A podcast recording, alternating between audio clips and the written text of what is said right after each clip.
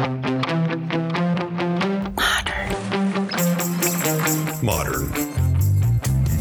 Modern. Modern. Modern. We're prepping for a voyage. Modern. The force of an old fashioned equals whiskey mass times bitters acceleration. Why don't you make that a double? Modern bar cart. Hey, everybody, welcome to episode one of the Modern Bar Cart podcast. In this episode, I sit down for a chat with a couple of my favorite cocktail personalities, Alex Luboff and Jordan Wicker of the Speaking Easy podcast. I was actually a guest on their show back in August of 2016, and they've been producing consistently great audio content about cocktails and home bartending for over a year and a half now. Since this is episode one, we discuss the joy of being a home bartender, as well as some of the trials, tribulations, comedic mistakes, and life hacks that will help you decide if building your own home bar or bar cart is a project you're interested in undertaking. Some of the things we discuss include how Jordan and Alex got into cocktail podcasting, the values of a good home bartender, Alex's Duck Bar, common cocktail rookie mistakes, the zone of proximal drinking, must read cocktail books, where to grab a drink with George Washington, and much, much more. These fellas are a real pleasure to listen to, and you can find all of the various ways to listen to and connect with them at the end of the episode and, of course, in the show notes. Finally, despite not being a part of the recorded dialogue, I want to give a huge shout out to the Speaking Easy podcast's fantastic producer, Silent Tyler, without whom this would not have been possible. So, make yourself a drink, and if you're not in a place to do that, make yourself a mental drink and enjoy this awesome kickoff episode with the gents from the Speaking Easy podcast. Hey, everybody, welcome back to the uh, Modern Bar Cart podcast. My name is Eric Kozlik, and I am sitting here today with two of my podcasting idols, dare I say, uh, Jordan Wicker and Alex Luboff of the Speaking Easy podcast. Gentlemen, thanks for being on the show. It's good to be here. Yeah, thanks for having us. Yeah, and, and, thank you for obviously setting the expectations very low, No. so that we ha- that we don't have to be funny or anything like that. I, I'm a sucker for flattery, so keep going. I didn't say you had to be funny. You were just Yeah. sort of, you know, it was it was your run of the mill flattery. Um, yep, no, I'm I'm a fan. Keep it general. Yeah. and it always it always lands. nice. So, do you mind just briefly introducing yourselves and what you do, and you know, just so our listeners can uh, get a get a flavor? Sure. So you go for yourself, I'll go for myself, and then we'll talk about the podcast. Okay, cool. So, uh, so I'm Alex. I guess you need to identify the voices, right? Yeah. So, um, I'm a, a guy who uh, you know works here in DC, living it up. I don't know. No, um, you know, I I- I got interested in this podcast just through kind of meeting Jordan. We you know we kind of met you through mutual friends, and eventually just kind of started talking about drinks, and uh, you know, it's uh, it's gone pretty well so far. So. Yeah, so uh, I generally introduce myself when people learn about the podcast as as the guy who has a very interesting family, and I'm the guy who had to be the suit. Um, and so uh, my day job is being a suit, but I started. I got a, a strong interest in liquor, and that's a weird way to say that, but a strong interest in liquor and mixed drinks and cocktails. Really starting in my time in Chicago during law school, uh, and part of that was my my learning experience through family members who are in the restaurant and liquor business. And so when I moved out to DC, I was throwing cocktail parties, and Alex was throwing cocktail parties, and we learned that we were each throwing cocktail parties through a mutual friend. So we started inviting each other.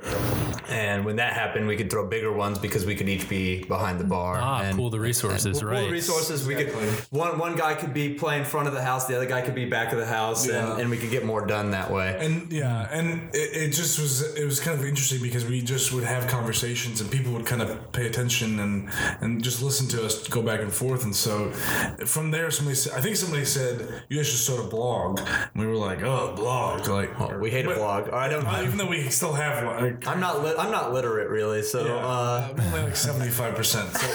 Um, but yeah, and then we were kind of like, oh well, a podcast might be uh, something to, something to do. So yeah, it's been about a year and a half, and um, we I think what we enjoy most about it, and I'm, I am going to speak on Jordan's behalf here, as I normally love Yeah. to. Um, that I think the the part we we've really enjoyed the most is just interacting with people.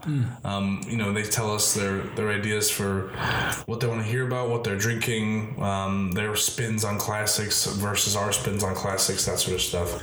And so it's been kind of a that's been I think the part that we've really enjoyed the most, just about uh, doing it, and and uh, yeah, it's going pretty well. Nice. Yeah, no, definitely engaging the interested group of the cocktail community at large, and obviously that's a, a big thing with without social media, the community would be much smaller. And through doing the podcast, I'm not much of a social media person on the personal level, but through doing social media through the podcast, we've expanded our community to a national, international level. We have people who interact with us on a regular We're basis. huge and- in Brazil or Argentina or one of those places. I just heard Argentina. You, were, you guys were talking in one of your more recent episodes about that. Yeah. yeah, but Well, which is always surprising to us because we, we are a, a couple of Midwestern boys that mispronounce everything. Yep. So, uh, I guess uh, I don't know. That's I think that for me that's the driving factor behind the podcast is I I wouldn't do this other than the fact that I do believe strongly that cocktails should be approachable and common and homemade. yeah. And and as, as much as we want to talk about the craft cocktail movement, which I love as a consumer, uh, the homemade cocktail is one that I think should be a more prevalent experience. Sure. Yeah, that's I, I I really like listening to your episodes because you get a lot of the the DIY aspect out of it. And and that's to me that's that's my favorite part because you guys through doing the research for your episodes, you've kind of given yourself this constraint which is hey, we're going to post an episode every week, which kind of forces you to be creative. Mm-hmm. And as a listener, I sort of get that creativity secondhand and I don't have to do it myself. But every once in a while, I'll be like, nah, man, I need to make something. Oh, yeah. Alex has that bomb brandied cherries recipe on the Speaking Easy podcast. And I can just go and basically I, I go to your place and I get this canned creativity. And I always give trivia. I always say, like, oh, man, I got this, this great recipe off this podcast and try and send you guys some listeners. But the nice thing is I get to participate in that creativity because you guys have kind of committed to it. So that's what I appreciate Yeah. about the podcast. But what uh, if you had to basically make a pitch to somebody off the street uh, who is curious about your podcast? What value would you like? Why, how would you pitch it to them? Yeah. You know, I guess I, I always kind of tell people that we've never been professionals. I don't think either of us really seek to be professionals. It's kind of our passion is the hobby itself. And, you know, I don't think, I mean, at least I wouldn't say that I've ever created the best version of a drink. I create one that, you know, my family and friends enjoy. And I've introduced people to, to gin that they never thought they'd drink gin. Um, you know, and, and I was just talking to someone the other day, and they said, you know, getting people to getting getting someone to try something. Like, I, for instance, I really I have a problem with sour beers, right? But I went to an event just last night, and I tried I tried five different sour beers from this one company, and Which company? uh, it was Upland Brewing. Okay. Um, they were having their, their DC launch uh, here. Uh, and, you know, I, I, I figured I'd try them because they're a company from Indiana and that's where Jordan and I both went to school. And I and I actually enjoyed some of them. Know, I, I don't like all sours, but I enjoyed some of them. And it was kind of this idea of like, you don't, you try five drinks, you try five gins, you try five, just getting out there and trying it. And you don't need special skills. You don't need, you know, to make a huge investment. I mean, I was getting the sample sizes of, of these sour beers, for instance. You, you just, you get out there, you try it, you'll find something you really connect with. Whether that's on a, on a taste level or, you know, it kind of reminds you of, uh, I had a cocktail that once reminded me of like, you know, like cereal milk, whatever. It's kind of like, almost like the milk bar thing, but, yeah, yeah. you know, but in a cocktail form. And it's just, it's that sort of stuff that I think is really, um, you know, we just want people to connect with that idea that you don't need a lot of special skills to, to really enjoy drinks. And um, you know, there's this great, this great history of, of hobby bartending that, that I think is really what we're interested You don't you don't need to be an alchemist to, to make a good drink, and there's, there's plenty out there that's traditional and easy and approachable. And I'm gonna go back to approachable. Uh, that's again the reason that I want this podcast. I enjoy this podcast. I uh, take the time to do research and drinking uh, for this R&D, podcast. yeah. Right. Um, so that's that's the thing I think that keeps me going. The, the, the thing that I mentioned early in our in some of our shows though too is I grew up in a family where there was a lot of moments that I'd call nostalgic food moments. Things that you you think back to your childhood and they are immediately associated with not just a moment or a time but or people, but with the food that was served then. And granted, when you're a kid, you, you're not drinking cocktails, but I do think that on a personal level, I have grown to appreciate uh, the culture of drinking, um, as, especially in family and informal settings, in a way that, uh, done appropriately, you should have the same nostalgic moments where you can remember having uh, a great old fashioned on the patio with your brothers-in-law, or or you can remember having a, a Negroni uh, after work uh, with a couple of your good friends, or the, the, the same way that you could remember sitting on the back porch drinking a beer. You should be able to have those same kind of nostalgic moments with a cocktail. Nice. Yeah. So basically, so Alex, you're talking about sort of the DIY ethos. You know, Yeah. Do it yourself. Uh, you don't need to have a degree from the Culinary Institute of America to be able to taste Yeah. uh, orange or something like that. I think most of us have had that flavor, familiar with it. You can probably pick it out of a cocktail. Yeah, Uh, and and and uh, Jordan, I, I love uh, the point that you made about the memory aspect and the emotion aspect. I think we talked about this. I've been a guest on your podcast once, mm-hmm. which was which was mm-hmm. really fun, and we talked a little bit about that. And I, I actually, as you were talking, I was recalling uh, my my sister's fiance, and she were, were able to meet up with me in New Orleans last year when I was down there, and I actually got to give them their first Negroni. Mm-hmm. And and that was that was like a crazy moment because a- as I think back on it, I've gotten texts and social media posts where you know they tag me or they send the pictures to me. They're like, "Yeah, I just got this new gin. I'm trying it out," Yeah. and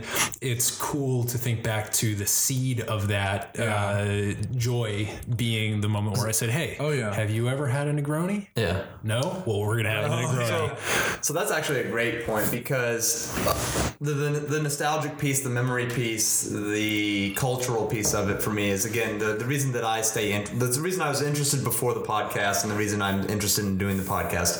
But I can't say that the anything other than my proudest moments uh, having done the podcast are when people come and talk to me and they tell me I've changed their drinking habits. Mm-hmm.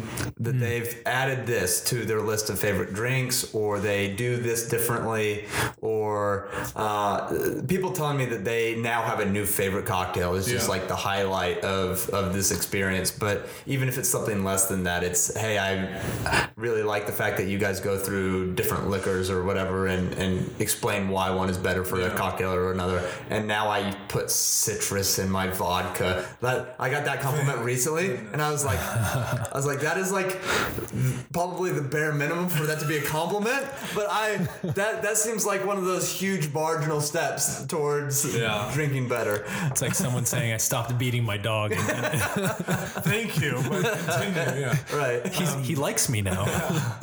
No, yeah, I mean, yeah, that's kind of what I was talking about. You know, I um, you know, to to make someone a, the uh, the first gin drink that they enjoy, and they don't say, "Oh, this tastes like pine needles." Well, you know, uh, that's only that's a very limited scope, and I'm of the especially when it comes to gin. You know, I'm of the belief that you know, gin is probably more varied than I would say than than you know than whiskey in, in a lot of ways. There there are ways that you can vary gin uh, to challenge and I'm certain Jordan would would Yeah, uh, Jordan- Jordan- push back. I- I- We I- need to get into that, but I, I hesitate on that statement on the on, on the variety, but I do think that it is more versatile in a cocktail. yeah. Well, and okay, so maybe than that's whiskey. my point. I- Sure. And I, I do think that there, Yeah. that, that's one thing where gin was my first alcohol of or liquor of choice. In, in college, it's really easy and approachable to to order a gin and tonic. Yes. You know what you're going to get out of that. But yeah, but then to Uh, make even then- even a lousy gin and tonic is still going to be a gin and tonic. But then, And- but then my point is to then make someone one that's like wow, Right. You know, to, Right. to, to use a tonic syrup or to use something that that. They're Sure. really like, wow. Well, to elevate that to a point where even just consistency is an okay. yeah, and I think that's kind of the last element actually of our of our show is to, to just elevate it to just a little bit of, of, a, of a different level. I mean, you're talking about you know even the you know stepping your sugar from just pure white refined sugar to to getting an, a more unrefined turbinado or demerara or something like that. Yeah. like that. That's the sort of stuff that I think that you know as a as a drinker and as a hobbyist bartender and and then as a as a host, that's the sort of stuff that people are like, wow, this old fashioned's so good. And I'm like, I'm just using a less processed sugar. Like that's that's the only difference from what you had last I- week. You know. So I think I'd even simplify that further and say that just about of course. just about everyone can make a better mixed drink and or cocktail than the vast majority of mixed drinks or cocktails that you're gonna get at most bars. Sure. Uh, I'm, I'm gonna separate out a cocktail bar from that. So, somebody who sets crust, yeah. somebody who sets themselves out as caring about cocktails and cocktail culture and that sort of thing. Obviously, those professionals do a fantastic job. But if you go to a sports bar and you order an old fashioned, Mistake. yeah, If right, if they exactly. with soda water, Like Yep. you're gonna be disappointed. It's like knowing your the, the favorite thing your mom makes, and then going and ordering that at a restaurant. You're always going to be disappointed. And again, going back to that kind of uh, homemade mentality, you can make stuff at home that beats the ten or twelve dollar drink you're gonna buy at a lot of restaurants or a lot of or not maybe not a lot of restaurants, but a lot of bars, um, and end up paying that tab for with the same product with very little work. Yeah. Um, and and you, you can do it at home, and you can have your own gu- guests, and you can have you can host the experience. And some people don't want to be hosts, and I get that, but that's also another piece of all of this that I, although some people will notice that as occasionally if I'm running late, I get a little wound tight. I still like the process of hosting. Yeah, that happens as type A people being hosts. It's it's a it's a blessing and a curse because they have all their shit together, but then if something if something Yeah. uh, if something kind of uh, goes sideways, it's uh, a little stressful. But w- one of the things that I wanted to um, highlight from what you guys are saying is I what I I, want to throw a term at you, and you might might be able to coin this down the road. But I took uh, some developmental psychology classes way back in undergrad, and I remember there's this concept called the zone of proximal development, and zone of proximal development. ZPD baby. And it was it was this it was this area that was in between easy and hard. And it was where when they gave kids tasks that they needed to learn if it was not super easy but it was not so, so hard that they couldn't do it just completely out of their reach that they ended up growing and learning best and most quickly. Mm-hmm. And so i think based on what you're saying about like how your how your podcast tries to you know be accessible so not pretentious it's not way up over people's Yeah. heads but at the same time you are trying to elevate it just a little bit. So what i think you guys really have done is you've built the zone of proximal drinking. Mm. Oh, t-shirt idea. Oh. Silent Tyler's our uh, I like- producers I like- with us, I and like that He's a gonna lot. make that T-shirt tonight. yeah he's got a great t-shirt on right now yeah, Yeah, yeah. it does. Um, wow, the zone of proximity. I, lo- you know, and and yeah, that's really that's really it. Like, you know, I uh, I, I think that's something that that we we did kind of set out to do it. You know, I, I think one of the inspirations for me um, to um, to get involved in this podcast. I mean, there are really two reasons. One, I got into I got into just liquor in general beyond just hey, let's do a shot. Um, I got into liquor in general because I had an ex girlfriend who was like, my brothers drink whiskey, so you're gonna learn to drink whiskey. And I said, okay. Um, and- you know, and I kind of kind of went from there, I guess. Um, but I think then the, the real inspiration to do this this podcast, um, you know, beyond just you know just the love of, of spirits and all that, w- was when I heard I, I saw this this uh, this, this video from a um, you know from a bartender who was making this uh, drink. He was using green chartreuse, which the irony is that we have an episode on chartreuse, but um, I, and he was just talking. About, yeah, you just throw that in there, just a little bit and whatever. And you know, he's talking about a sixty dollar bottle of chartreuse, which you may not use that much. And you know, granted, we then had to do our own exploration and kind of get to the point where we're like, oh, you know, you can get a lot more out of chartreuse, and it is worth worth making the investment, Right. You know, on down the road in your development. So it's kind of this interesting idea that like you know, uh, it's not, you know, it's not, it's not again, it's not the first step. Like if you, if you're kind of not ready to go beyond beer and beyond shots or whatever, then this definitely isn't the thing for you. Um, but yeah, that kind of idea, the zone of proximal drinking, I, I kind of see that as, you know, yeah, we don't have that special training, and Jordan and I, frankly, aren't even a lot smart. Um, I am speaking for you again. Yeah, all right. Uh, but We'll let you know, people but yeah. we'll let people tune into this the Speaking Easy podcast and make make their own uh, decision Yeah, about that. okay, but no, but the, the thing is that like you know we're we, I think that you know we have this kind of passion for this, and I've got this I've got kind of a, a an experimental streak when it comes to drinks. Jordan's more the traditionalist, kind of tweaking the classics. We we have kind of our set paths, and we we are able to explore. and We make a good team because of that. Right, you have a really nice back and forth in, in that and- respect. And I think that that's part of it, and it is built on respect. But I think that it also kind of stems well, some kind of respect. all right. Not self, yeah. maybe not self respect. Not totally. but you know, I, I think that that is it. That you know, um, i- i- again, yeah, going back to that do, do it yourself attitude, the, the the kind of that ethos, um, you know, and and allowing people, showing people that you know, when they come to a party of mine, they say, "Wow, this is a really great old fashioned." I'm like, you guys, you're three steps away from making a great old fashioned. You just may have never had one one that was made quite in the simple, straightforward way that we that we make them. So Nice. I think it was kind of the, the idea. Yeah. It all. So, kind of taking what we've just been talking about and transitioning, what do you think are the great joys of home bartending? So, we've talked about what hmm. you do on the podcast and you know the knowledge that you try to bring to people, but you can feel free to speak, I guess, personally at, at this point, because I know that Jordan, you mentioned earlier that, that hosting is, is being a good host is part of what the podcast does, and I, I know that you reference that a lot, and, and you both talk about some of the parties that you've thrown. Um, so whether that's for yourself or for a group of people, maybe you can make distinctions there. I'm sure that they're very different, but what are the joys of home bartending? If you had to, again, this is kind of this being one of our very first episodes. This is kind of like a pitch to those people Yeah. who might be looking to transition from shots and beers, who, who might Yeah. who might have had a good mixed drink in a bar and are maybe a little bit curious but not totally convinced. So, you know, I think I think for me it comes down to just how I grew up. My my, uh, my parents are both really good hosts. Uh, my dad's more the front of house kind of guy, making jokes and all that sort of stuff. And then my mom, I mean, you know, cooked up a storm and make sure everyone's had a glass, their glass was filled and everything. And you know, what, to me, what they taught me about hosting was that it is kind of the ultimate form of respect. It's it's the attention paid is not out of you're not trying to get anything out of it. It's it's really one of the the like the, the selfless things that you can do for your friends is just to have a well well organized kind of well well run get together.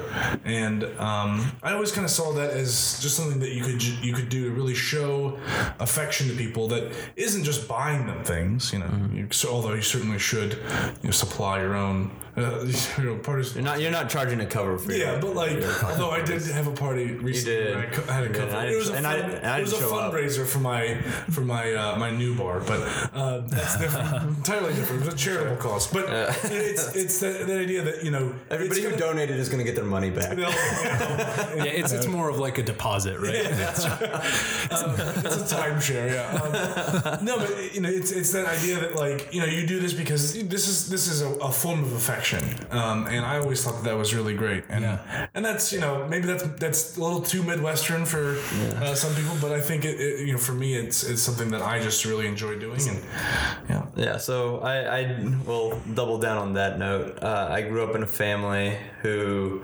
uh, valued good hosting, good hospitality. I will tongue in cheek uh, say that I also grew up in a family that had PBS and the Spanish speaking channel. So I watched uh, at a very young age a, a show on PBS called Keeping Up Appearances. It was a BBC show. The Rosemary Bouquet. Yes, yes, uh, yeah. um, and uh, wow, that's a childhood reference that I didn't think anybody would catch. But uh, Yeah, my grandmother had that channel, and she lived right But- next door. So but uh, but I, I, I when I want to give my mom a hard time about the the expectations, the ritual cleaning before things, that sort of thing, like that's the show that I reference. And uh, but then even beyond that, when I was I, I was living in Chicago at the same time as my brother-in-law and older sister, and again they're both in the the restaurant business now, and uh, they've been in the hospitality business before. And uh, to be honest, uh, three years in Chicago, spending a ton of money on education, and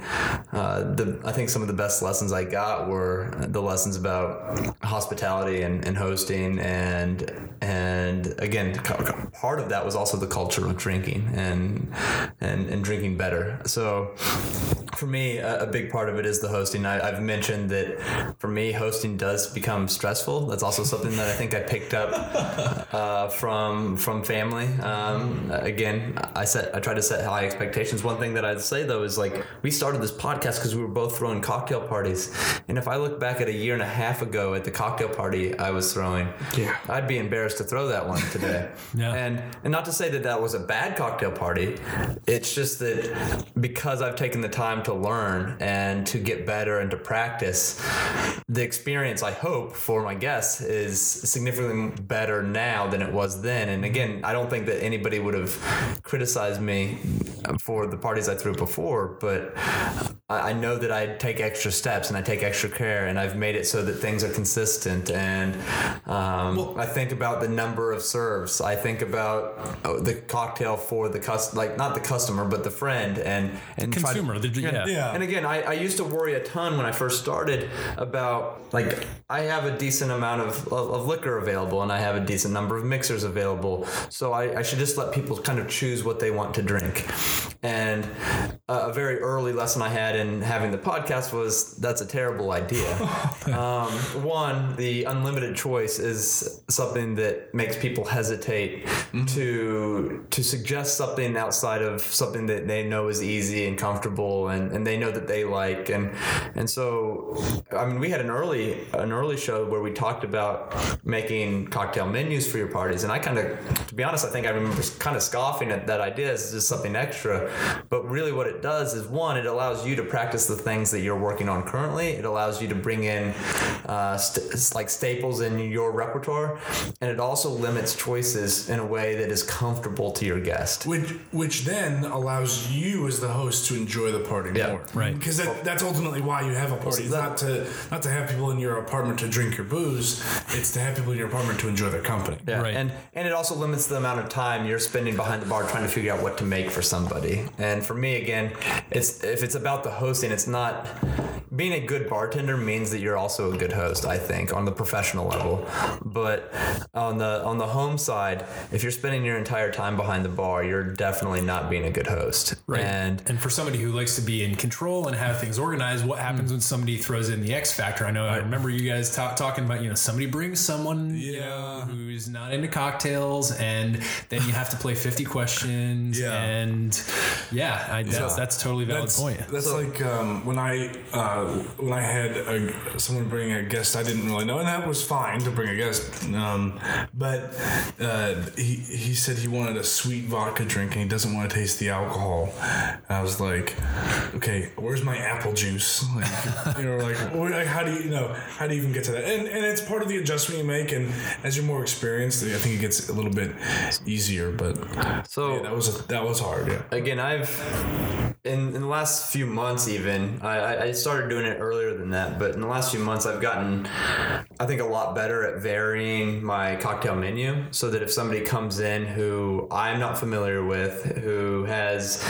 drinking habits that i don't normally cater to in terms of their liquor of choice or the style of drink that i feel like i have something that at least they should try on the menu. Um, and so again, I'm limited to four drinks, five drinks maybe at the most. And they're things that I generally can prepare ahead of time to to one or two steps.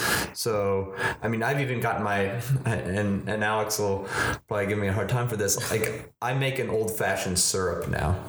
So I've got Yep. I've got the I've got the the sugar and the bitters all combined as one. You give me two ounces of liquor, and I can give you an old fashioned and in five seconds. Yeah. Um, uh, we just had, I just threw a, a, a derby party this weekend, and I went ahead and made mint simple syrup. Which was great, I will say. and and one people people hung around longer than I expected because they were like, well, we're gonna go to the bar and we're gonna get a sugary mess there. We might as well drink all of the whiskey he has here with the mint simple syrup, because they like the flavor more. I will say that some people kind of scoff at the again. I blend when I make my mint simple syrup. I just take simple syrup and add a couple handfuls of uh, mint leaves. So I've I've plucked the stems and everything off, but I just throw that in the blender and blend the shit out of it, and It was good. and, and then And if you're doing that day of, that's that's a and- and that's the a great And solution. thing, Yeah. a, a day of, and then you don't have to do anything else other than again, it's uh, depending on who you're serving, an ounce and a half or two ounces uh, of, of whiskey and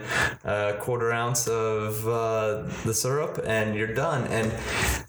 again, if you're only serving four people, it's probably worth the time to, to do the extra muddle in the glass and, and give Right. them the whole show. If you're serving 15 people, people want to drink faster than that. Yep. Uh, like that's just that's and if, if they people aren't if people are patient, 15 people aren't going to have their drinks until you're 30 minutes in anyway. So Right. uh, it, again, those those little lessons about being a host, uh, again, go into it, and then again, introducing people to new drinks. I think the menus allow you to do that more, and also if people aren't comfortable with, with what's on the menu. Um, again, at this point, I'm pretty comfortable with what I have around the house um, on on a regular basis to to whip up something, and it's probably not going to hit the mark. I used to put a ton of pressure on myself to give them the best drink they ever had, and then I remembered that I wasn't a professional, and I was like, I, I, I, I, can, I can give them a direction. I can try to give them something new, but I'm not going to give them a cocktail that they think is worth spending twenty five dollars on. Sure, sure. No, that's totally fair. I wanted to get your thoughts on the process. So we've talked about the process of home bartending. We've talked about sort of you know the joys of home bartending and some of the considerations. What about the the bar itself? Could you hmm. now, Alex? Maybe maybe we'll maybe we'll start with Alex here because I know I have a specific question about Alex's Yes. bar because Alex, your bar is eh, famous. Might be a, a, a no, a it's stretch.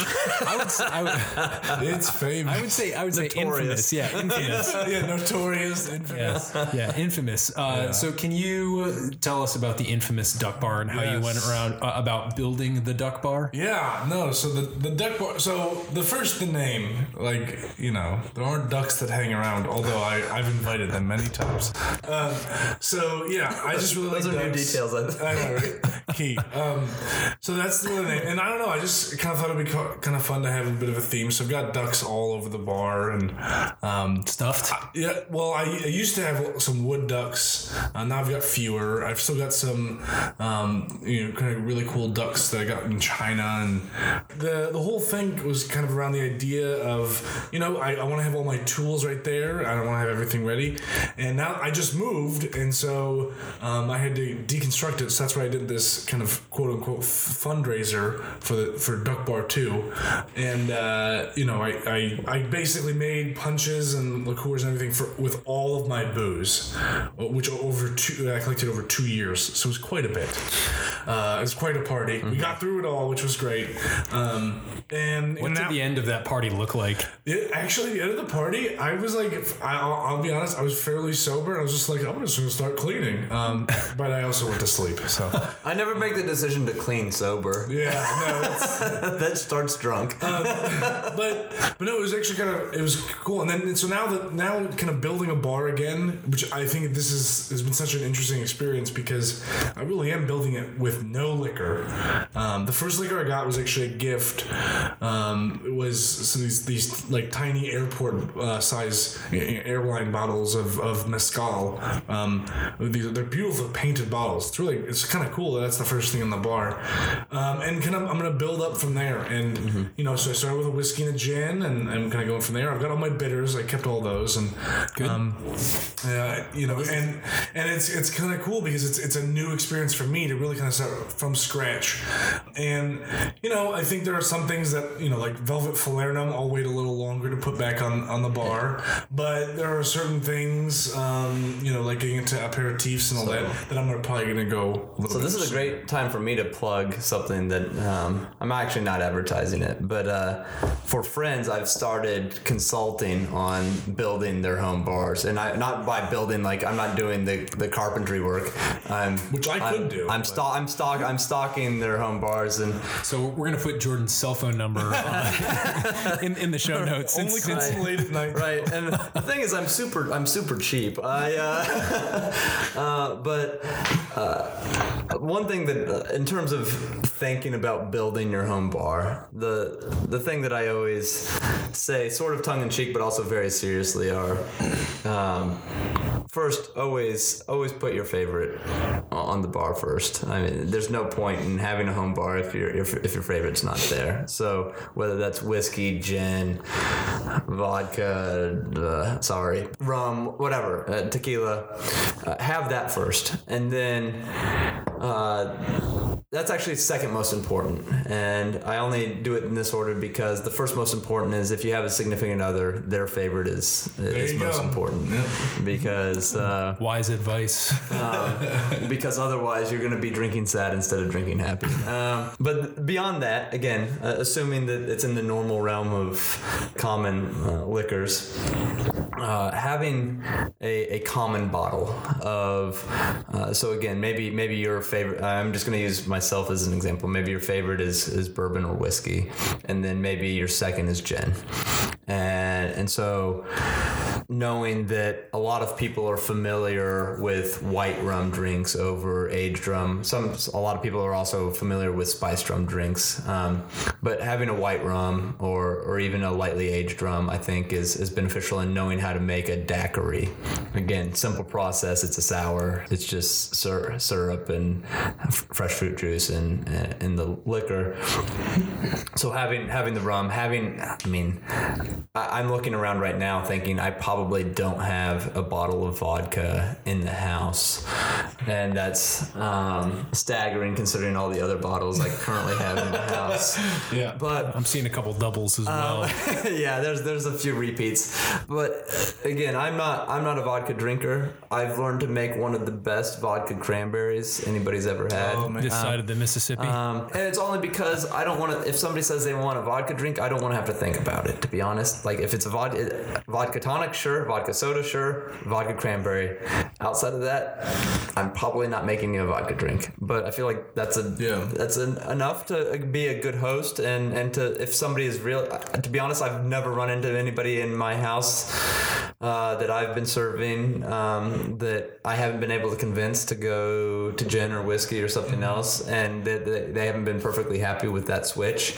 I'm not saying that I blew them away and that they're now not vodka drinkers, but again, having a baseline. Uh, again, you don't need to go buy top shelf liquor for everything. I also keep a lot more citrus around than I ever did before I started hosting cocktail parties, and citrus gets. I, I mean, I'm. It, it becomes a chore, especially when I'm doing research for the podcast, and it's not normally something that I have a ton around unless I'm throwing a party. Uh, I buy way more citrus than I used to because the difference between that and store bought preservative filled fruit juice is it's a completely different product. It's not the same. It doesn't taste the it's same. not. It's not the same thing At all. and and I mean that fresh is superior. And again, it's one of those things where in a in a certain audience that might sound pretentious or elevated to a degree that is a difficulty that some people might, or not a convenience that some people want to do. But it is super easy. And again, if you're going to go to the effort of, of hosting and having a home bar, it's worthwhile. Yeah. Um, and then again, if, if your favorite drink's a martini, uh, sweet vermouth is, uh, I, I would say both vermouths, sweet and dry vermouth uh, of, of your favorite. Alex and I disagree uh, to some degree on what our favorites are, and, and uh, especially on the sweet vermouth side. But I mean, I only He's wrong too. I only I only really buy Dolin dry, and I vary my sweet vermouth depending on the cocktail. But I like I I tend to like Italian sweet vermouths over French, and I like the spicier ones over Yeah. over the more florals and And then, and then that sort of thing. But that, that that's learning your palate and that's developing those things. Yeah. But that orange liqueur, I think. That's what I was uh, gonna add. I was gonna say orange liqueur is kind of a, a go-to. It's in a bunch of classics. You can't make a a margarita. You can't make a margarita worth drinking without, uh, uh, in my opinion, Cointreau, but a triple sec in general. Um, Right. and uh, so th- those those are some some baselines in terms of thinking about building it out. Uh, once you get there, glassware becomes more important. But I've certainly made a lot of drinks and put them in mismatched glassware for a long time, and and people don't think twice about that as long as it tastes good. Yeah, I think yeah the the basic idea, and there's a book out there called the Twelve Bottle Bar that I, I absolutely love, and I think if somebody does come to me uh, and say I'm looking to start up a bar, I, that's the one I point them to. The basic premise, uh, very simply, is with a cert- with a few select ingredients, you can you can basically stock your bar to make a, like hundreds of different drinks. Uh, it's all based on your variations. It's all based on kind of you know if you're adding citrus or if you're adding other ingredients, the kinds of sugars you're using, all that. So um, you know, that's I think a way to kind of think about it in a in a more limited sense. If you're Right. only going to have 12 bottles total, which is, is a bigger bar than most people, if you're only going to have that, I mean you can narrow it down from there too. Definitely, and then- so you did an inadvertent plug for for another episode in this in the Oh, nice. in this podcast where uh, in the in the first ten episodes that I'm going to be attempting to release all at once here, I'm actually going to do my version of the 12 bottle Oh, bar, cool. which is very similar to the uh, Yeah. published version. A couple couple of um, issues issues that I Yeah. You know kind of hash out, and it, they're not so much issues that I that I point out, but uh, I sort of give people a choice on some of them, Yeah. uh, a little cheat cheat workaround based on uh, their flavor preferences. So Absolutely. I won't get. I'm, I'm not going to get into it here. This is just. I'm just going to tease it. But um, so definitely check out our uh, sort of redux of the 12 bottle bar here on the Modern Bar Cart podcast. But we will link to the actual book in the show notes, so you can always check those out by uh, visiting modernbarcart.com forward slash podcast and searching for this episode. It's right near the beginning. So. Um, yeah, so we, we've talked about a lot of, we, you guys have given a lot of good advice, a lot of good sort of anecdotes. I'm going to kind of smush a few of the questions together here uh, before we get into the lightning round and just ask what are some rookie mistakes? What can go wrong when building your bar or hosting a party? I know that we talked about some of the stuff that, that uh, you know, when it comes to hosting a party, you know, Jordan wants to go back in time and slap himself for not pre-juicing his citrus, for example, uh, or, you know, something like that. You know, but what are some of the, the rookie mistakes that are easily avoidable or some of the wrong reasons to go about building a bar, the wrong ways to go about it that, that could simply be fixed if, if people just knew from folks with experience like yours? So I, I would say the number one thing I've seen people do is they try and go too expensive too fast. Um, you know, Jordan and I are both big whiskey drinkers. Uh, whiskey drinkers is how I like to say it. But uh, you know, people are saying, "Oh, you know, this." Forty dollar bottle is the, the lowest I'll go, and I'm like, "Y- you can get Old Overholt for seventeen dollars, and that is one of the best mixing whiskeys around, Mm-hmm. and it's available in every liquor store. They don't advertise, which is probably why they can. It's it's such a good product and it's also so inexpensive. They got, they got a little free advertising from Boardwalk Empire. I Oh, they think. get a yeah. yeah, they get free advertising from every. I, I'm, pro- I'm pretty sure but that that's product placement and that's not free But they also they also get free advertising from every bartender yeah, in, Yeah. at every you know at yeah. cocktail bars. That's what they're having. So like you know, for instance, you know, you want to say, oh yeah, it's forty dollar whiskey. I I remember I was talking to someone specifically about that, and I was like, no, like forty isn't where you want to start. You want to look at like the solid, have on your bar all the time kind of whiskeys. Um, I've got some very old Barton right now, which I love. Very old Barton. It's a and I got a one point seven five liter for twenty two dollars. Oh, yeah. Now that is a that is a great stock. You know, mixing whiskey. Outside of a few exceptions, you can you can completely stock your bar with every common liquor you're gonna find for thirty dollars or under. Oh, that's yeah. that's cocktail. sure. That's cocktail. That's cocktail quality uh, Yep. liquor. Um, Yeah. I, I would say that s- Scotch might be Some tequila, Scotch would be- tequila, and some tequila and, and, Yep. and, and Yeah. tequila and mezcal tend to, to be a little bit pricier, but um, but you can certainly find plenty of whiskey for under thirty dollars and Right, and gin- gin as well. and, yeah, and gin. and there's and there's also the flip flip side of going too cheap, and you know you're kind of going with the. I mean, I don't I don't buy any liquor that's in pla- in a plastic bottle. I, I actually uh, ancient age is, is Yeah? my go is my go to whiskey. I know I, I Age, just okay. got so so the the 750 is in glass, but the handle is in plastic. Okay. So I know I'm sort of towing, yeah, you know, no, kind of. yeah, there's always exceptions to these rules that we're I making. got, I, I got I got no problem with ancient age. Um, but you know, there's that, and then I, I would say the other one is, um, you know, that we that I at least have seen, and I'm sure, and I know I've heard Jordan talk about this, is people that do kind of buy the pre pre mixed stuff that's made, you know, poor- poor quality. Um, there are some there are some great pre mixed uh, syrups and mixers and all that sort of stuff out there. There is some really good stuff. It's a little bit more expensive, and it's worth it for you know for that.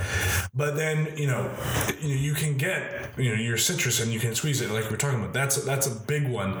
But it's also in terms of some of adding some of the f- spices and complexity into some of your drinks. I mean, I've seen pre-mixed uh, Manhattan. that that's the uh, that, that, that you're gonna go with the beginner host bartenders not mixing enough spice into their drinks. yeah. Okay. Well, what? I just Are you saying too much? I Are just, gonna too I just much? think I mean I feel like there's a lot of things that go wrong way before that. No, but like no, I'm saying like you can buy like a pre-mixed Manhattan m- Yeah. mix, which is Right. basically Yeah, like sure, okay. you're, I mean, a Manhattan's you, know, you can you can make a decent Manhattan with the right sweet vermouth and the right whiskey.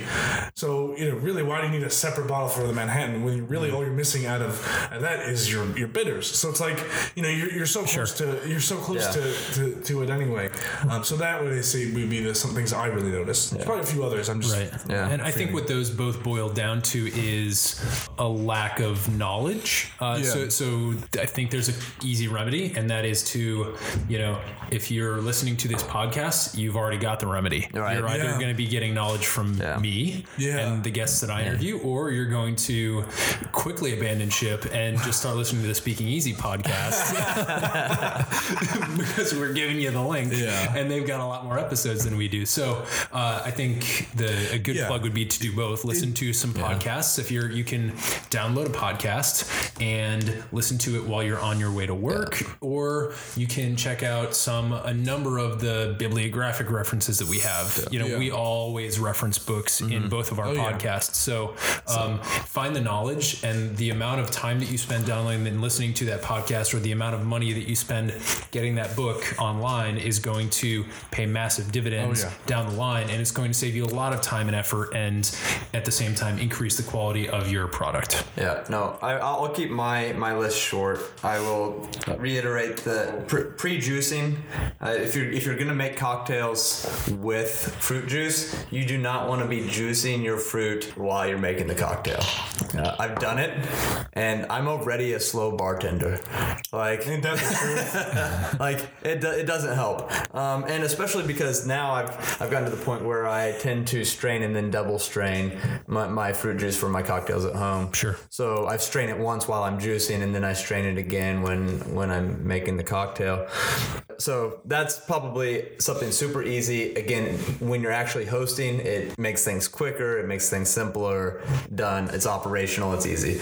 Uh, the other one on that side, on that side of things, operational wise, is uh, not enough ice, or your access to ice is one where I, I even currently in in my setup have to think about how I am both supplying my ice to my bar and also dumping my used ice because I, it's not my bar's not set up well where it's convenient to have a I don't have a sink nearby. I don't have the refrigerator nearby. So I have to have an ice bucket and I have to have a dump bucket.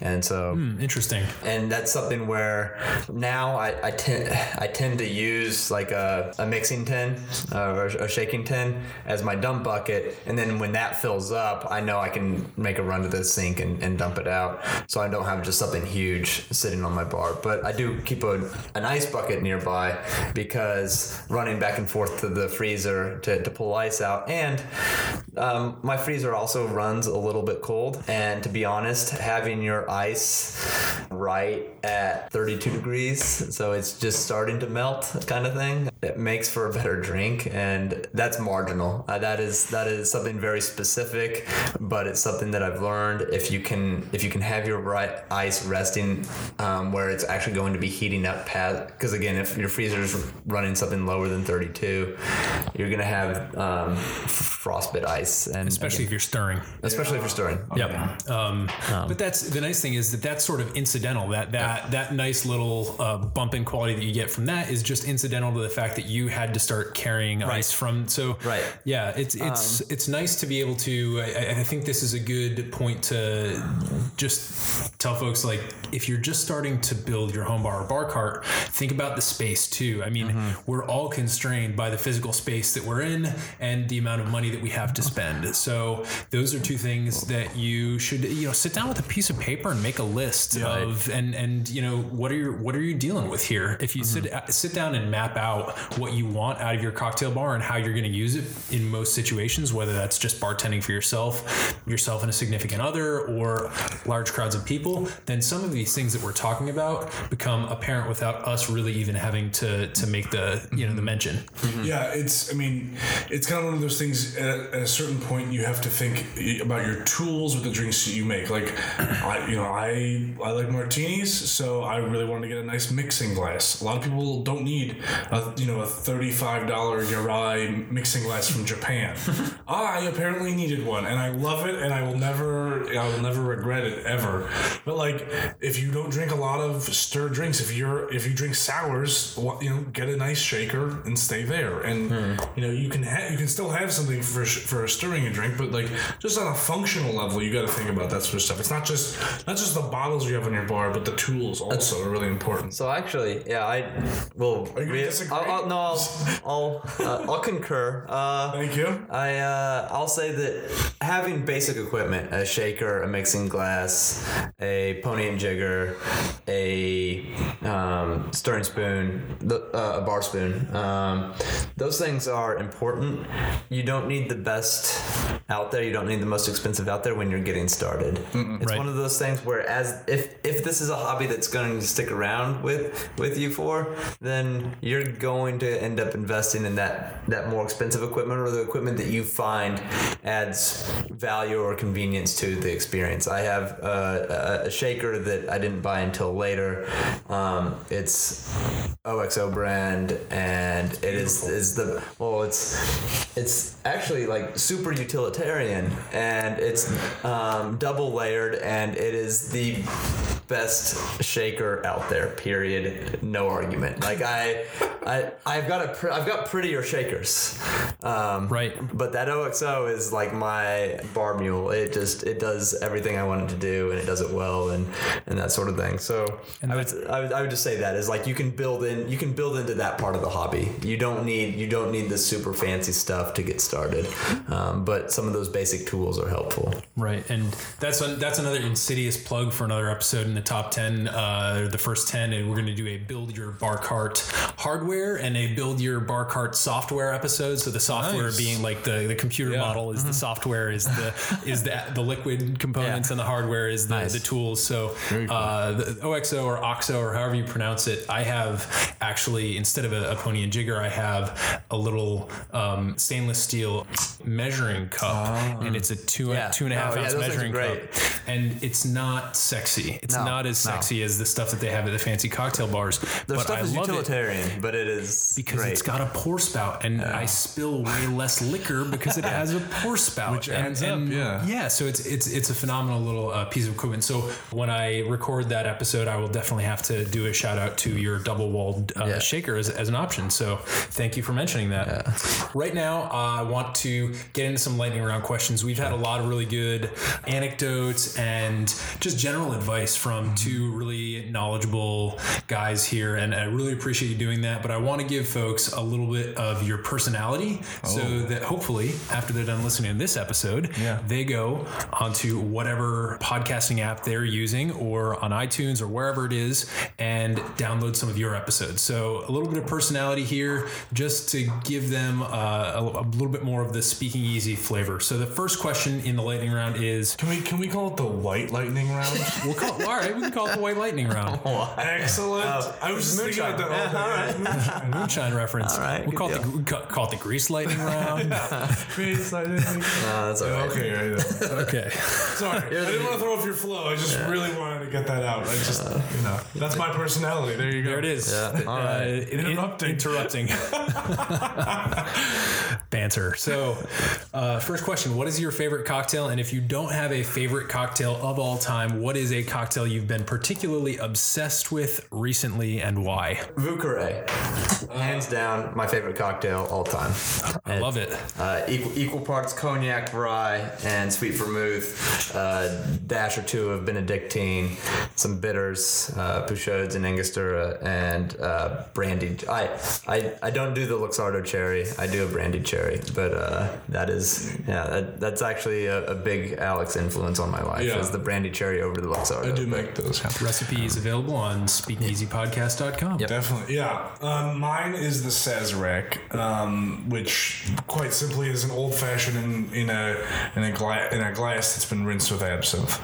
Um, the complexity can't be beat. The flavors can't be, um, you know, really reciprocated by anything else. Um, it's just it's it's so beautiful and simple, and yeah, that's my favorite drink by far. So, noteworthy here, I don't know if you guys coordinated, but two New Orleans drinks. Yeah, yeah. Yeah. That's kind of they, they invented a lot of really good drinks. we, we have, for the most part, we have very similar liquor and cocktail. Yeah. I think I like gin more than you, but Yeah. other than that, we're pretty. Pretty You compatible. like rum? Actually, that's it. I like gin more than him. He likes rum more than me. I think that's kind of. I think that's. I hope that's fair. For, for expediency, I, I'm not going to disagree. This is the lightning round. Oh so, yes, the white lightning. yeah. So you just answered question number two, which is what is your favorite spirit? Uh, any any any elaboration on on gin or whiskey or So- bur- bourbon? I don't know if it's bourbon. So I would say that cocktail wise, I, I still think I rye is, is my favorite, but I'd say overall bourbon, and I sip it. Um, Yep. I, I think overall bourbon still wins, and it's not in a cocktail. Yeah, I mean, I would I would agree that rye for cocktails, and then for just uh, sipping whiskey, uh, I go rye or scotch. It's a tie. Okay. Um, but then yeah, gin is definitely the next ten. and any any favorite brands, uh, Jordan? Favorite brands of bourbon, uh, anything Four Roses. Again, I, I use uh, their yellow label, which is actually, uh, again, a, a common theme you'll hear on, on our podcast is that I like 100 proof stuff or higher. But for cocktails, especially when I'm serving other folks, Four Roses yellow label is, is great and it's 80 proof. But I do, I, I love small batch and their single barrel. I think they're all, I think they're all great values. Booker, uh, Russell Reserve from uh, Wild Turkey. When you get to the higher, like higher end stuff, uh, Willett puts out so much limited release stuff that uh, I can't point you to a specific bottle. But any anything Family Estate, it's gonna be it's gonna be pricey, but is I think well worth it. And and, and for any listener out there who is a whiskey drinker, if you can find WL Weller 12 year, not the special reserve, and uh, arguably the antique 107 is good too. But if you find WL Weller 12 year for market price, which is about 30 bucks, buy all of it, and and I will pay you double for it, and I'll still get the better deal. But uh, I, I'd I'd say that those are. I mean, Elijah Craig barrel proof is a is a great great. I mean, it's high proof. It's like 100. and- It depends on the barrel, but 127, 135, 120, whatever. Um, I, I love that stuff. So all, all over the map with the different brands that are out there serving stuff. Those are those are my go tos. What about for for gins, Alex? Um, yeah. So for gins, I I I think my my number one is Blue Coat. Um, Out of Philly. out of Philly, yeah, yeah, and, and it's it's good to see American gin really on the rise. I mean, there are any number of other gins I love, but honestly, like one of my favorite gin cocktails is just the you know the lowly and simple gin Ricky, and my favorite for that is Beefeater. And, and everyone's had Beefeater. Uh, you've seen it everywhere. It's got a lot of juniper flavors, London Dry, um, and I, you know that's another one. Again, those are not expensive bottles. Um, so Right. those are you know, in gin, and you know then also there's a local one, Green Hat, um, from New Columbia Distilleries. Um, their uh, their navy strength is great, uh, and then there's their summer has a lot of citrus in it, and that's also really great. Yep, definitely agree on that. Very, very good recommendations. My favorite question: If you could have a cocktail with anyone in the world, past or present, who would that person be? Where would you go? What cocktail would you order or create? So this could be at a restaurant or sort of at your home bar or a hypothetical home bar where you have amazing supplies. Paint us a picture. All right. I'd say I've got two answers. Uh, one is um, I'm a big fan of uh, American history, big presidential biography reader, and uh, George Washington, for a very brief moment, had the largest whiskey distillation process or uh, operation in the United States. Um, probably less than a year, uh, quantity wise, but he did have it for a while, and his likeness to Cato, the the self discipline, that sort of thing, and his outlook on America's future are, are ones that I, whether they've been romanticized or not, are ones that I've attached to. And the fact that he was a whiskey distiller as well, and his wife was a huge fan of punch, um, I just feel like there'd be a lot of of uh, of overlap there where we could have a great conversation that had neither to do with politics nor drinking, um, but I feel like we would find similarities, and I- I'd love to have been a, a contemporary there. The other one would be I I like drinking more often than not in bars that don't exist in DC, and those are those are neighborhood bars. Those are hole in the wall places that I think because of the way that zoning laws work here, you have bar neighborhoods and you have residential neighborhoods, and you do not have a lot of quintessentially neighborhood bars. And I've met some great, even if they're momentary friends, in, in neighborhood bars in Chicago and elsewhere. And anybody who's willing to have a shot in a beer or an old fashioned uh, in that setting and talk to a complete stranger uh, is somebody who, who will quickly become a friend of mine. So George Washington in a neighborhood bar.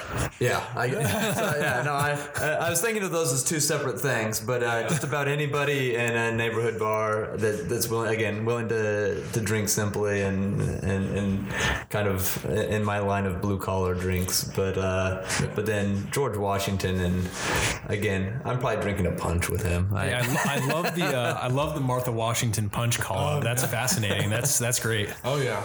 So wow, those are really good answers. Um, I was, you know, earlier I was joking that my answer was going to be Abe Lincoln drinking Vanique on the moon. But I don't think that, that would That's really awful. happen. Uh, but uh, no, I um, I've also got two. So I think the first one is, um, you know, I love Ernest Hemingway, uh, and I think that a lot of people who are prone to spirits imbibing uh, are partial to him. So um, I would love to be like down in Key West at Sloppy Joe's, where he was pretty well known. Like after a day of fishing, you know, going just being manly men and, and going just uh, have some rum and hang out and and then end the night with his favorite his favorite drink was actually a martini. A lot of people don't know that, uh, but he's written. He wrote about it. But um, so end the night with a martini, and then uh, you know he'd go off and be Ernest Hemingway, and I'd go to sleep around ten thirty or so. There, there's a there's a really great story where he uh, he he just absolutely destroyed like like in a physical altercation one of my favorite poets Wallace Oh. Stevens who was also uh, a frequenter of Key West and Oh, there you go. Wallace Stevens thought he was uh, gonna step to Ernest Hemingway and Ernest Hemingway just punched him out into a puddle So, yeah, I, hopefully it's not on one of those nights. Uh, that I yeah Uh, and the, the other one um, would be more to see a bartender, um, Professor Jerry Thomas. You know, the guy who Okay. wrote, wrote you know the first cocktail book, and uh, you know is a legend.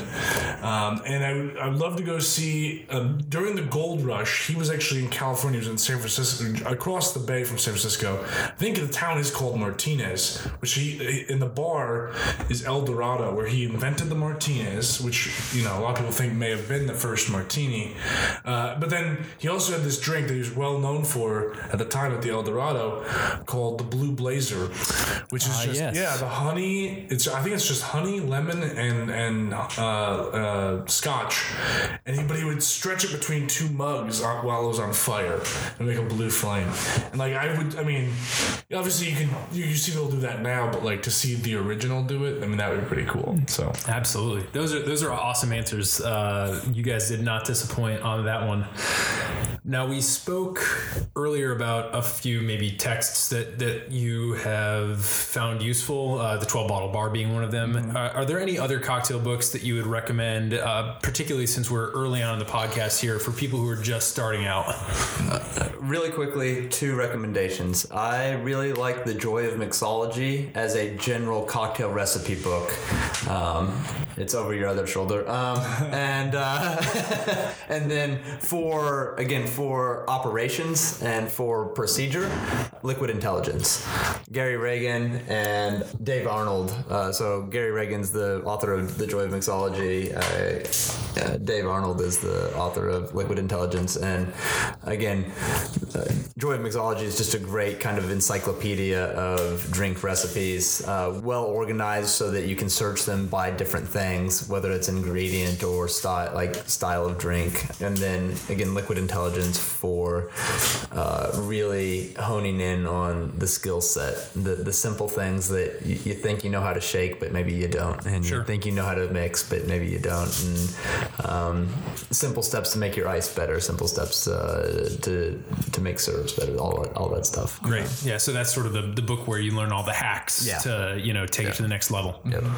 So yeah, the the two additional that I would talk about would be anything and anything and everything that Dave Wondrich has ever written. uh, have- he's ever written, looked at, thought about, or even been around. Hey Dave, come on our show. Yeah, we would love that. But he also, I mean, mostly, I mean, he's mostly well known for the Imbibe, Yeah. um, which you know is it's a great. I love cocktail history, and so that's a great book That he's got some nice recipes in there. And just so everybody knows, I was I was at a I was in the same room with Dave Wondrich, and he made a cocktail. It was actually a punch based on a, a, a book that he he had recently published on punch, and he put uh, a product called ambergris in this punch, and it is uh, sort of fermented petrified whale bile. So uh, That sounds like Dave Wondrich. Also Yeah. sounds like Alex Luboff. Kindred spirit. So if you, if you if you want to get uh, if you want to get kind of kind of weird, and he, he also has a fantastic sense of humor. Oh, yeah. uh, and and he will definitely be referenced quite a bit throughout throughout this you know the the uh, modern bar cart podcast. So um, Yeah. yeah. What was the other one that you were going to recommend? The other one is uh, called Vintage Spirits and Forgotten Cocktails by Dr. Cocktail, Ted Haigh. Yeah, I mean, it's a great book. It's got all these sorts of obscure, um, pre a lot of pre-prohibition cocktails. Ones that just you know had, kind of fallen by the wayside, or certain ingredients had, had uh, kind of disappeared. Um, like you know, there are a lot of drinks in there that feature peach brandy, which actually sadly is not made in the United States anymore. Um, that sort of stuff. So I, you know, I, that book I I use that more than almost any of my other books. Gotcha. That's good, and that's I think that's what we what we're looking for here. We're, we're really trying to get those recommendations of the the ones that people come back to again and again. For me, it's Amy Stewart's uh, The Drunken Botanist, Yes. and I, that's because I'm I'm making bitters. Yeah. Uh, but Which I'm surprised we didn't. You and I didn't get into like just a long bitters rant together because that's yeah. what we're known for. Right? yeah, well, I- Future, time for a future episode. Exactly. There, there will be, there will be more, more on that, folks. I, I assure bitters, you, yeah. there will be bitters. I might be gone during that one. Um, so, so fellas, I first of all, I want to ask how people can best connect with you, and I know that's that's something that you always work into your own podcast. But there's another thing that you also always work into your own podcast, roughly at this time of the podcast. So, Yeah. as you are tag teaming the best way to connect with you, maybe you can give us a little taste of that. Okay. Well, uh, I think we'll we'll start with some of how to get, get in touch with us. and a good idea. Um, so on tw- so on Twitter, you can uh, find us at Speaking Easy Pod. On Instagram, at Speaking Easy Podcast. You can search for us on Facebook, Speaking Easy Podcast. Uh, we also have a website, don't we, Jordan? We have a website, which is speakingeasypodcast.com. And if you're listening to us on iTunes, you can uh, go to speakingeasypodcast.com slash review. And uh, we've made it about as easy as possible there. Um, and then I think uh, what you're referencing is the fact that we always end our show uh, with a toast. Well, where, where I come up with a toast, and Jordan uses the same old toast. I use the same great toast every time. well, I, I like I like where, I like where you've kind of gone with it though because I remember early on it was just sort of you, you you said the toast but then you worked in pretty soon afterwards this the sort of the inverse of it. right. Yeah. Yeah. no. yeah, exactly. Yeah, most, Okay. mostly to and, appease and, me. and the, the thing about that is that's where um, my limited creativity actually comes into play because I usually don't know what I'm going to say on that side of things until until Always right fun. before. Yeah. well, and so I, um, I usually start, and so I'll, I'll I will start again, and um, so because I mentioned Hemingway, I have a Hemingway Beautiful. uh, toast. Uh, it's it's not really a toast; it's more of a just a statement from him, but it's a great drinking statement, which I use as a toast. Um, so, uh, raising your glasses, always do sober what you said you'll you do drunk. That will teach you to keep your mouth shut. So Cheers. Cheers. Clink. That seems like a toast. Enough. Well, uh, speaking for for the Speaking Easy podcast, we're certainly not here to make your white lightning round quick, but, but but we are here to help you be a better drinker. So to being a better drinker, to Being a better drinker. Cheers, gentlemen. Uh, well, thanks for coming on the episode. And everybody, I do want to emphasize once you're done listening to this, head over to uh, Speaking Easy Podcast, however you want to do that, whether that's through your podcasting app or simply on the interwebs. I, I know for a fact that you can play their episodes right there in your web browser, which is what I would do uh, at work when I wanted to, it to seem like I was listening to something work related and not to my iPhone. So. well, now it is work related Yeah, and, and now, thankfully, here I am. So if you too want cocktail podcasting to be, no, I'm just kidding. thank you for tuning in, and I, I will see you next time. Hey, everybody, thanks for listening. I just want to remind you that this episode might be over, but the journey and the discussion are just beginning. If you're excited about the content in this or any other episode, please tell us. Follow us on Instagram at Modern Bar Cart for recipes and great product tips, or stalk me personally at Quixologist. That's Q U I X ologist. You can also like us on Facebook by searching Modern Bar Cart or hit us up directly via email by sending a note to podcast at modernbarcart.com. That email address, by the way, is also the one that you should use if you've got any cocktail or home bartending related questions you'd like us to address, or if you think you have a unique perspective on the cocktail world and would like to be interviewed for all to hear. I'll see you next time, but until then, drink responsibly and experiment boldly.